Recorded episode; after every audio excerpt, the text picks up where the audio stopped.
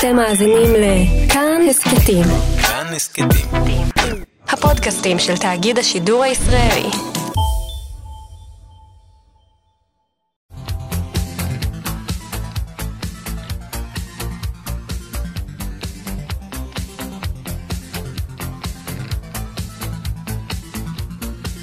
חלון גאווה עם איציק יושע.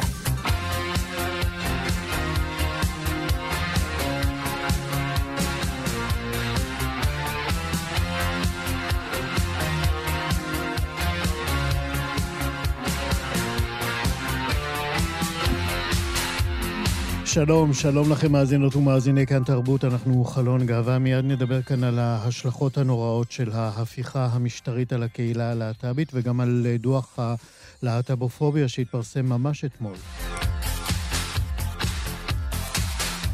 נדבר גם על ספר חדש שבו הגיבורה היוצאת מהארון היא אישה אחרי שחייה היו מסודרים כבר כמעט, ילדיה בגרו. ואז קרה מפנה. וגם נדבר על כינוס ארגון תהילה, על התמודדות של משפחות עם לשון הפנייה והשינויים האחרים שעוברות המשפחות עם השינויים המגדריים של מי מבני או בנות המשפחה. בצוות היום, טל ניסן, עורכת משנה ומפיקה של התוכנית הזאת, יובל לסעוד, הוא טכנאי השידור, אני איציק יושע, מתחילים. חלון גאווה. הנוכחות של חברי הקהילה הגאה כקבוצה מובחנת בין מאות אלפי המפגינים נגד ההפיכה המשטרית, הנוכחות הזאת ממשיכה להיות מרשימה, מי שמגיע להפגנות ולשמחתנו הם מאות אלפים, יכול לראות את הקבוצה הזאת, כי אנחנו מנסים להבין גם איך זה קורה, זה משמח. אנחנו מבינים פשוט שזאת קהילה, אנחנו, קהילה שהזכויות שלה הולכות להתנפץ מול החקיקה המסוכנת הזאת, ולכן רואים את הקהילה ברחובות. ואם אנחנו מזכירים לעצמנו שרוב זכויותינו, הרוב הוא תוצאה של פסיקות בתי משפט ובגץ בראשם, אז אנחנו חייבים להמשיך ולצלצל בפעמונים הגדולים ולעשות כל שלאל ידינו על מנת לשים לעל את המזימות, כן, אלה מזימות של רוטמן, סמוטריץ', יריב לוין וכל מי שעומדים מאחוריהם ולפניהם ומצדדיהם.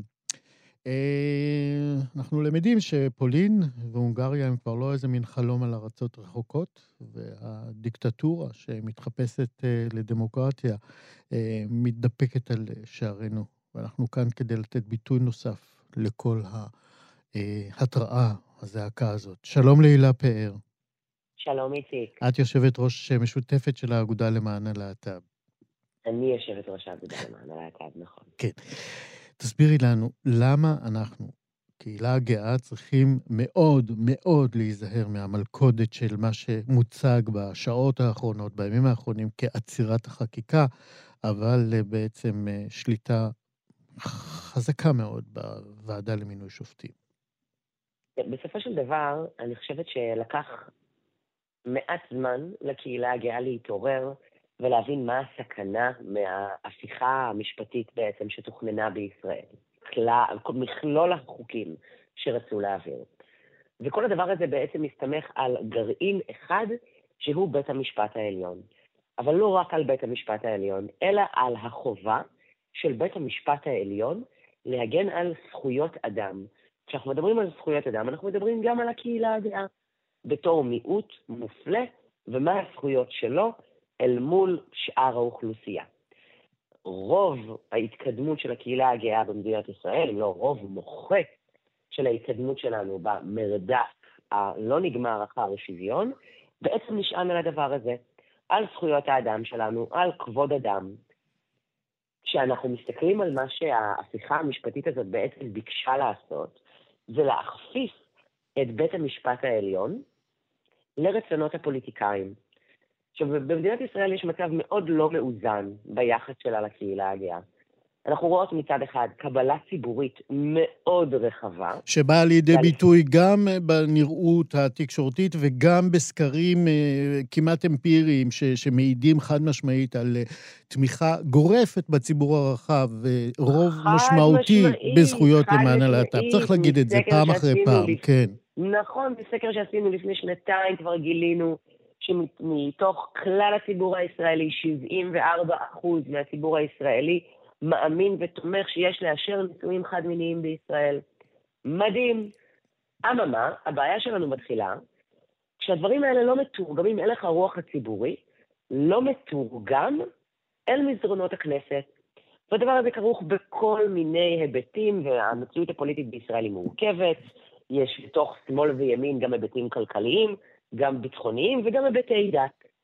ומתוך ההרכב של הממשלה שאנחנו רואים כרגע, יש גורמים, לא מעט, מנית חלק מהם בנאום הפתיח שלך, שהרבה מהקריירה הפוליטית שלהם למעשה נבנתה על שנאת להט"ב.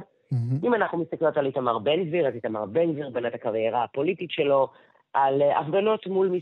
כן, הרשימה לצערנו ארוכה, ומפלגת נועם, ואבי מעוז. נכון, ואבי מעוז בכלל בנה את הקריירה שלו על שנאת להט"ב, וסמוטריץ' בנה את הקריירה שלו על מצעד הבהמות. והיום הם יושבים בעמדות מפתח, ויש להם המון כוח, והם כורכים בתוך ההסכמים הקואליציוניים שלהם, רצונות להט"בופובים, שלקחת את הקהילה הגאה אחורה. כשאותם אנשים תהיה להם השפעה על מינוי השופטים בבית המשפט העליון, אנחנו יכולות רק להבין שהם ירצו למנות שופטים כדמותם. עכשיו, לא בכדי הרצונות המעורבים, גם למנות את השופטים, ולהביא שופטים שמרנים מאוד, שישימו את החשיבות של ישראל כמדינת הלכה, ואת הדת מעל זכויות אדם, ובאותה נשימה, חלק הנוסף של הרצונות שלהם, זה גם שיהיה להם את הכוח, לגבור על פסיקת בית המשפט העליון. אבל אנחנו כאן גם כדי לדבר ממש בקשר ישיר לדברים האלה שלך, לדוח, הדוח שבו אנחנו למדים אירועי הלהט"בופוביה, הולכים ומתגברים דווקא, מעניין. מאוד מובהק וקשור באופן מדהים לעלייה של הכוחות הלהט"בופובים בממשלה. תראה, רבע מתוך כלל הדיווחים הלהט"בופובים, שיש בדוח, מופיעים בשני החודשים לקראת הקמת הממשלה. שזה מדהים, זה התקופה של הקמפיינים הסוערים. נכון, התקופה של כל רוב ההתבטאויות המאוד להט"בופוביות, מרוטמן של בעלי בתי מלון יוכלו לבחור לא להרח הומואים אם זה נוגד את אמונתם. או רופא שלא ייתן שירות לפי הגברת סטרוק, כן. נכון, ואורי סטרוק שגם אמרה שצריך לטפל בנראות הלהט"בית במרחב הציבורי, עד אין סוף, אבי מעוז, כל אחד בחר את ההתבטאות שלו, ואנחנו יכולים לראות שהדיווחים האלה והמילים שיוצאים לנבחרי ציבור מהפה משפיעים הלכה ומעשה על הפגיעה שהקהילה הגאה מרגישה ברחובות ובמדיה. כן. הדברים הם מאוד מאוד קשורים. מה עוד את יכולה ללמוד מהנתונים שמתגלים בדוח שפרסמתם, שהאגודה פרסמה אתמול? אני יכולה לראות כמה דברים מעניינים. קודם כל דיברנו על הרבע מכלל דיווחי הלהט"בופוביה בחודשיים לקראת הקמת הממשלה, ואנחנו יכולים גם לראות שיש פי 5 עלייה בדיווחים על להט"בופוביה במרחב הציבורי, גם מאוד מאוד קשור בחודשים עצמם. תני לנו דוגמה לפגיעה כזאת בלהט"בים במרחב הציבורי. מה זה, קללות, יריקות, אלימות? אני יכולה לספר באופן אישי על זוג חברים שלי, זוג גברים, שהלכו ברחוב יד ביד, בשעות הערב, בדרום תל אביב, כחודש וחצי אחרי הבחירות, ואדם שעבר מולם ירק עליהם, וכשהם הסתובבו אליו הוא צעק, חכו, בן גביר עוד יטפל בכם. אציל. נכון. כן. ואנחנו רואים הרבה יותר תלישות של דגלי גאווה. אני יכולה לספר גם שאפילו בהפגנה, שהאגודה וארגוני הקהילה הרימו ביום השבעת הכנסת, בקריית הממשלה בתל אביב, כחצי שעה לפני פתיחת ההפגנה, עברו חבורה של נערים ותלשו דגלי גאווה שהיו תלויים. הילה פאר, בנימה הפסימית הזאת, אנחנו נצטרך לסיים את השיחה הזאת שלנו, אנחנו נשוב ונשוחח. אני רוצה דווקא, אני אשמח לומר כמה דברים, כן. בשמחה, חצי דקה, כן. אני חושבת שחשוב להסתכל מעבר לקושי, גם על ההתעוררות. אנחנו נמצאים ונמצאות בתקופה שבה הציבור הליברלי בישראל קם בבוקר ועושה מעשה. מאות אלפי אנשים קמים ונלחמים על הערכים שלהם. כשאנחנו נלחמות על דמוקרטיה, הדבר שהיא מכילה בתוכה זה סובלנות וכבוד אדם ודו-קיום. וחשוב להעריך את זה. וחשוב להעריך כל אדם ואישה שקמים בבוקר והולכים להפגנה. זה מדהים ומרגש בעיניי. הילה פאר, כל מילה. תודה רבה שדיברת איתנו. תודה רבה. להתראות. חלון גאווה.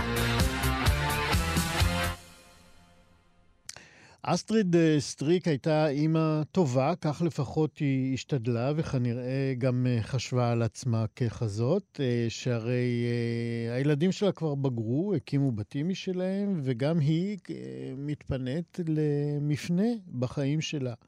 היא פותחת בקשר זוגי עם אישה, וכשהיא מתכוונת לשתף את בני המשפחה, זה קורה בסמוך לכך שביתה בת ה-40 מודיעה על הריון מאוחר, גיל 40, זה לא גיל שגרתי להיריון. אנחנו לא נעשה ספוילרים, אבל עוד נספר לכם שיש איזו טעות מן העבר שחוזרת לרדוף את אסטריד, ומכאן בעצם אנחנו נחשפים לעלילה שהולכת בנתיבים ככה של הישרדות בתוך מה ש... אנחנו קוראים משפחה מודרנית. יש שם גם בעלילה ניסיונות להכיר בטעויות האלה, ואיך אנחנו לא רק מכירים בהם, אלא מה אנחנו לומדים או יודעים לפעול אחרי ההכרה הזאת. צריך הרבה אומץ, אני חייב לומר לכם, וכנראה שיש שם. אז ככה, זה פחות או יותר התמצית, אולי לא לגמרי ברורה, אבל של הספר שנקרא "כולם מבוגרים כאן", כתבה אותו אמה שטראוב, שהיא, אני אומר את זה במבטא גרמניה, אבל היא לא גרמניה, היא סופרת אמריקנית, והיא כתבה כמה וכמה רבי מחר. הספר הזה יצא החודש בארץ בהוצאת אריה ניר, ותרגמה אותו נועה בן פורט, ואיתה אנחנו נדבר עליו עכשיו. שלום נועה. שלום איציק. אולי ספרי לנו קצת על אמה שטראוב, כדי שככה נדע על הכותבת. טוב, אז כמו שאמרת, אמה שטראוב היא סופרת אמריקאית. יש לה גם חנות ספרים, היא חיה בברוקלין. יש לה חנות ספרים בשם Books Are Magic. זאת אומרת, ספרים הם קסם. גם אבא שלה היה סופר של ספרי מתח ואימה בשם פיטר שטראוב. כן. היא נשואה, יש לה שני בנים. טוב, אז הנה קיבלנו איזשהו רקע קצר על זה, כי גם בספר יש איזה חנות ספרים, אז ככה זה מחבר אותנו להוויה של הסופרת. בואי נלך לאסטריד, אותה אימא טובה שתיארנו. הסיפור שלה מתחיל בספר בטראומה איומה, היא ביום שגרתי שאמור להיות משמח, היא עדת ראייה לתאונת דרכים מחרידה שבה נהרגת חברתה. אני לא יודע אם להגיד חברתה הטובה, אבל חברתה משנים רבות, ברברה. כן. כן. זאת טראומה שמשנת חיים אצלה, אבל אני, מה שאתה שכחת להכניס בפתיח שלך... את פה כדי להזכיר לי הכל. כן, זה שבעצם הקטליזטור של כל הסיפור, זה ילדה בת 13, בשם ססיליה, שמסתבכת שלא באשמתה בבית הספר שלה בברוקלין. הנכדה. הנכדה שלה. כן. וההורים שלה שלא מסוגלים להתמודד עם הבעיה בבית ספר, שולחים אותה לגור אצל הסבתא הזאת. אצל אסטריד, כן. כן, אצל אסטריד, וכאילו הסיפור מסופר דרך העיניים שלה. כל המבוגרים שהיא פוגשת שם, בעיירה הקטנה הזאת באפסטייט ניו יורק. אוקיי, אז יש לנו את הילדה והסיפור ססיליה, שהסיפור מסופר דרך העיניים שלה. בואי קצת על החיים של אסטריד לפני שהיא פותחת או מכירה את הזוגיות החדשה שלה עם אישה. כן. היא נחשבה שם בעיירה הזאת לאישה מאוד מקובעת, נוקשה. גם היא התאלמנה בגיל צעיר למדי וגידלה לבדה את שלושת ילדיה. והם חושבים עליה ככה שהיא מקובעת ונוקשה, לכן... האחרונה שתהיה חתרנית ותפתח ברומן עם אישה. כן. בדיוק, ולכן כשהיא מספרת להם את זה, אז שניים מילדיה מקבלים את זה בהומור, כי יש להם הומור, והבן הבכור לא מסוגל להשלים עם המהפך הזה באמא שלו. איך הוא מבטא את זה? דבר ראשון שברגע שהוא שומע את זה הוא קם והולך, יוצא מהבית. אוקיי. היא מנסה אחרי זה, היא מזמינה אותו לארוחת צהריים, היא מנסה לדבר איתו על זה, הוא לא מוכן לדבר איתה על זה. איך זה משפיע על היחסים שלהם? היא משתדלת שזה לא ישפיע.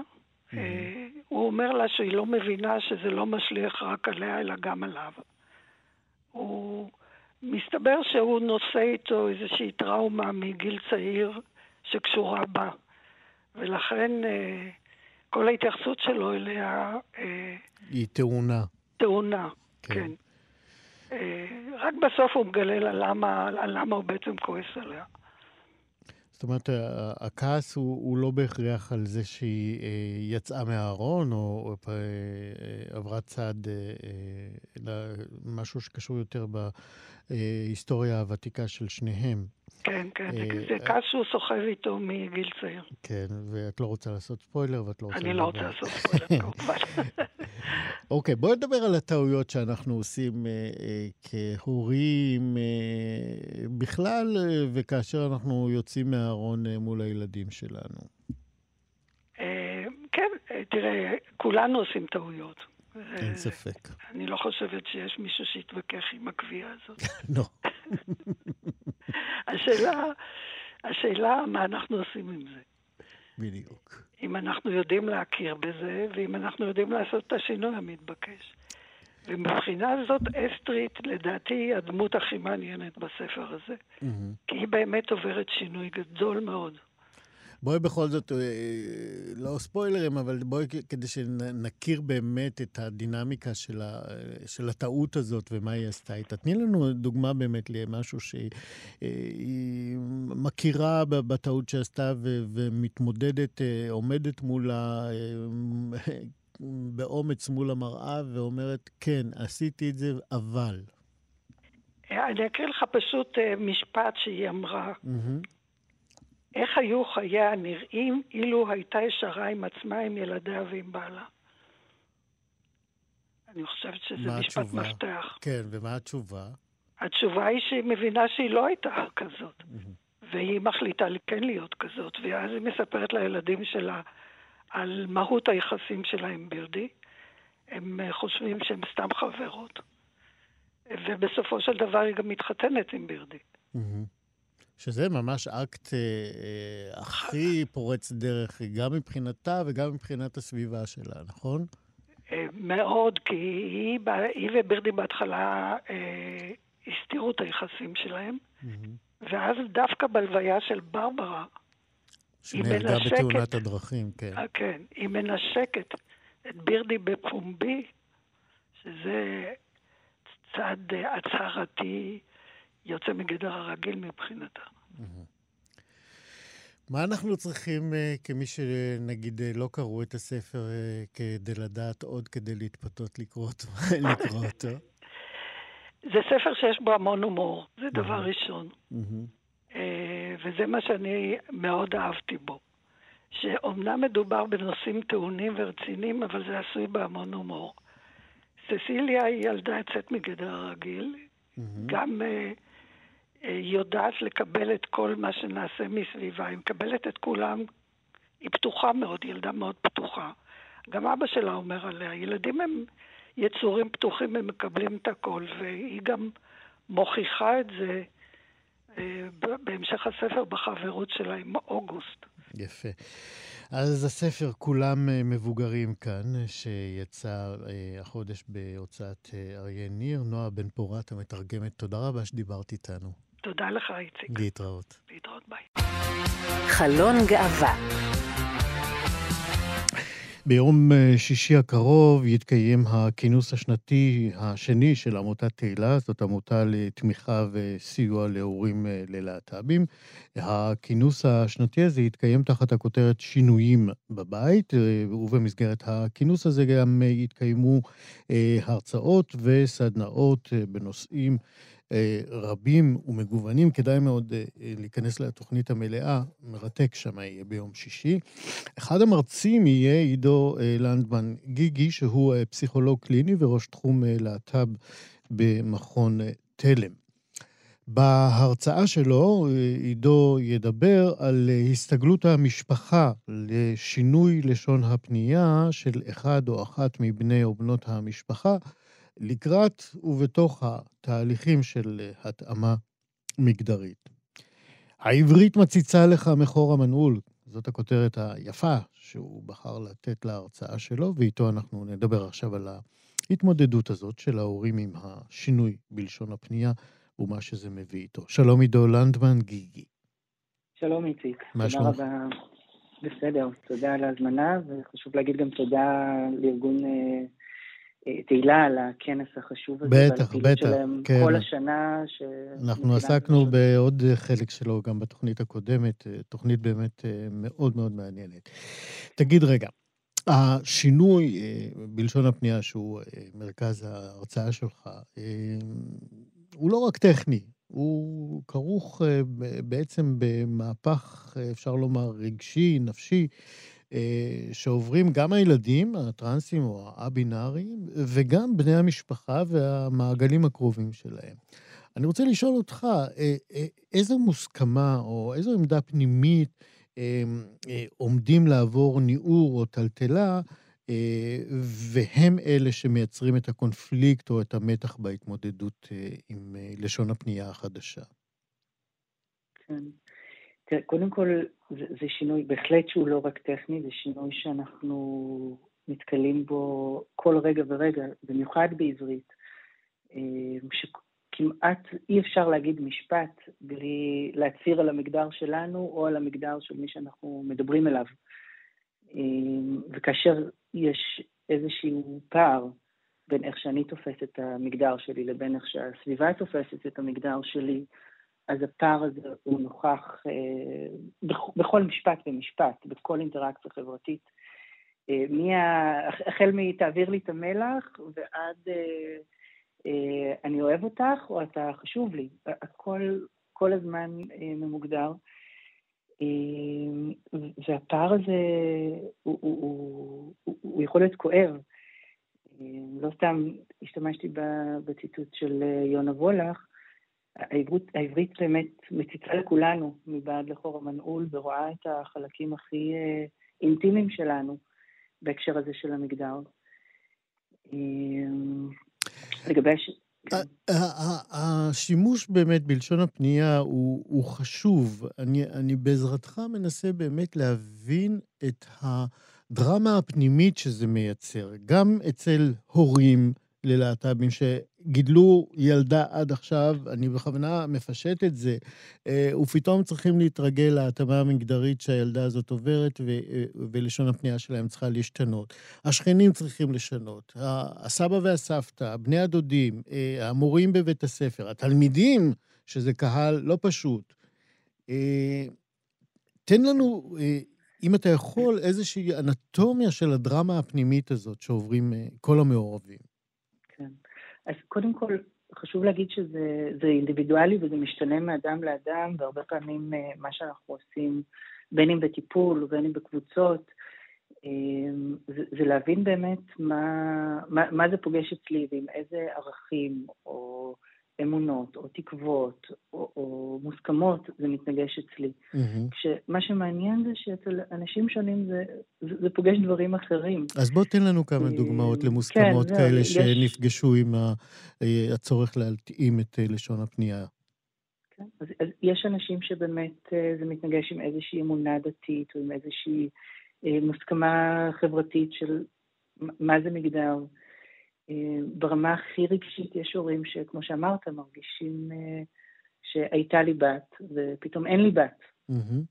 יש לי אולי בן אבל אין לי בת, ואז כל החוויה שלי איתה, מה קורה לה בעצם? מה זה? זה נעלם, זה נמחק, זה פתאום הופך למשהו אחר. וזה, בסך הכל אנחנו חיים בחברה שהיא מאוד מאוד ממוגדרת. אחד הדברים הראשונים כמעט שאנחנו רוצים לדעת על הילדים שלנו, עוד לפני שהם נולדים, זה מאמין שלהם. מתוך איזושהי הנחה שאם נדע מה המין שלהם, נדע גם מה המגדר שלהם, ונדע אם להתייחס אליהם כאל בנים או בנות. הדבר הזה נוכח עוד לפני שאנחנו יוצאים לאוויר העולם. וכשבא ילד או ילדה ואומרים, רגע, עד עכשיו הכרתם אותנו באופן אחד, ועכשיו אנחנו מבקשים שתכירו אותנו באופן אחר, זה מטלטל המון דברים, והרבה פעמים באמת מתוך התפיסה הזאת שהחוויה של בנים היא שונה מהחוויה של בנות, והחוויה של להיות הורה לבן שונה מהחוויה של להיות הורה לבת, פתאום אנחנו צריכים להבין שרגע, אז מה היה פה עד עכשיו? עד עכשיו חשבתי שאני הורה לבת. זהו, הסדר העולמי הפנימי הזה מתערער, וצריך לתת תשובות חדשות לשאלות חדשות. אני מניח שאתה נתקל בשאלות, בבעיות שמבקשות מענים. מה אתה אומר, גם בוא נתחיל בהורים. מה אתה אומר להורים שחווים את המהפך הזה במגדר או בהתאמה המגדרית של אחד הילדים או הילדות שלהם? קודם כל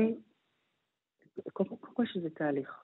זה משהו, יש את המשפט הזה שכשהילד יוצא מהארון, המשפחה נכנסת לארון, ומתחילה בעצמה לעשות את התהליך עם עצמה, וזה נכון, זאת אומרת, הרבה פעמים הורים צריכים לעבור דרך, כדי לקבל ולהכיל את הדבר הזה.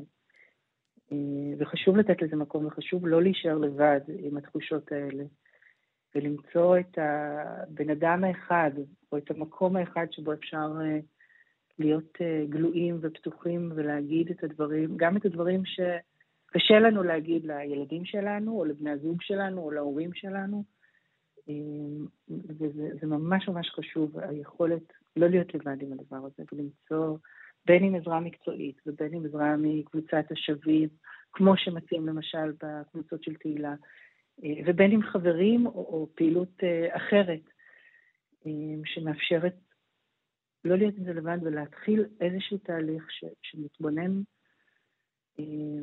על החלקים שאני נדרש בעצם לאבד או להתאבל או לעדכן בתוכי כדי שאני אוכל כן, וזה באמת חשוב, משום שהרבה פעמים אנחנו נתקלים באיזה מין נוקשות מצד הילדים שעוברים, או אפילו מבוגרים שעוברים התאמה מגדרית, זאת אומרת, הקנאות ללשון הפנייה הופכת להיות ממש, אני לא רוצה להגיד אלימה, אבל מאוד מאוד אגרסיבית, מאוד מאוד שומרת. למה זה בא באופן כל כך בוטה? אני חושב שזה, שוב, יש ויש, אבל אני חושב שזה... נכון, אני מסייג, יש גם כאלה. כן, אבל זה בא בצורה כל כך עוצמתית, כי זו חוויה שהיא כל כך עוצמתית, כי החוויה שכשהאנשים הכי אהובים לי, לא רואים אותי כמו שאני, או לא מסוגלים לראות אותי כמו שאני, או לא מסכימים לראות אותי כמו שאני, זו חוויה איומה. זו חוויה מצמיתה, ומהמקום הזה יש שם המון כאב. ברור שגם להורים יש כאב, וגם ההורים זה לא פשוט, אבל החוויה הזאת שלא מוכנים או לא מסוגלים לראות אותי כמו שאני רואה אותי, זה איזשהו שבר נוראי. כן, זה בהחלט הסבר שמניח את הדעת ויכול מאוד לעזור לנו בתגובה מול תגובות קשות כאלה. עידו לנדמן גיגי, אנחנו צריכים לסיים, רק נזכיר באמת שוב שאתה תיתן הרצאה רחבה בעניין הזה, בכינוס השנתי של ארגון תהילה שהתקיים ביום שישי הקרוב. איפה זה התקיים אגב? בבית ציוני אמריקה. בבית ציוני אמריקה בתל אביב. עידו לנדמן גיגי, תודה רבה מאוד על השיחה הזאת. תודה, תודה רבה. להתראות. חלון גאווה.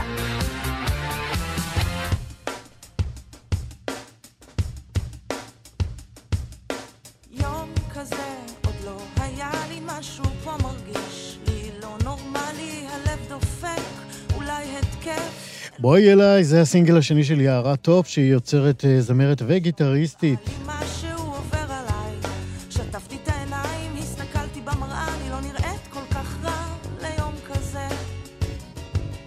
כן, ככה היא שרה על אהובתה שלא מגיעה, ככל שהערב מתאחר, היא משתגעת מציפייה זו. יערה טוב מסיימת עוד מהדורה של חלון גאווה. תודה רבה מאוד לטל ניסן, עורכת משנה ומפיקה של התוכנית הזאת. יובל יסוד היה טכנאי השידור. אני איציק יושע, נתראה כאן שוב בשבוע הבא. להתראות. אתן מאזינות ואתם מאזינים לכאן הסקטים. כאן הסקטים, הפודקאסטים של תאגיד השידור הישראלי.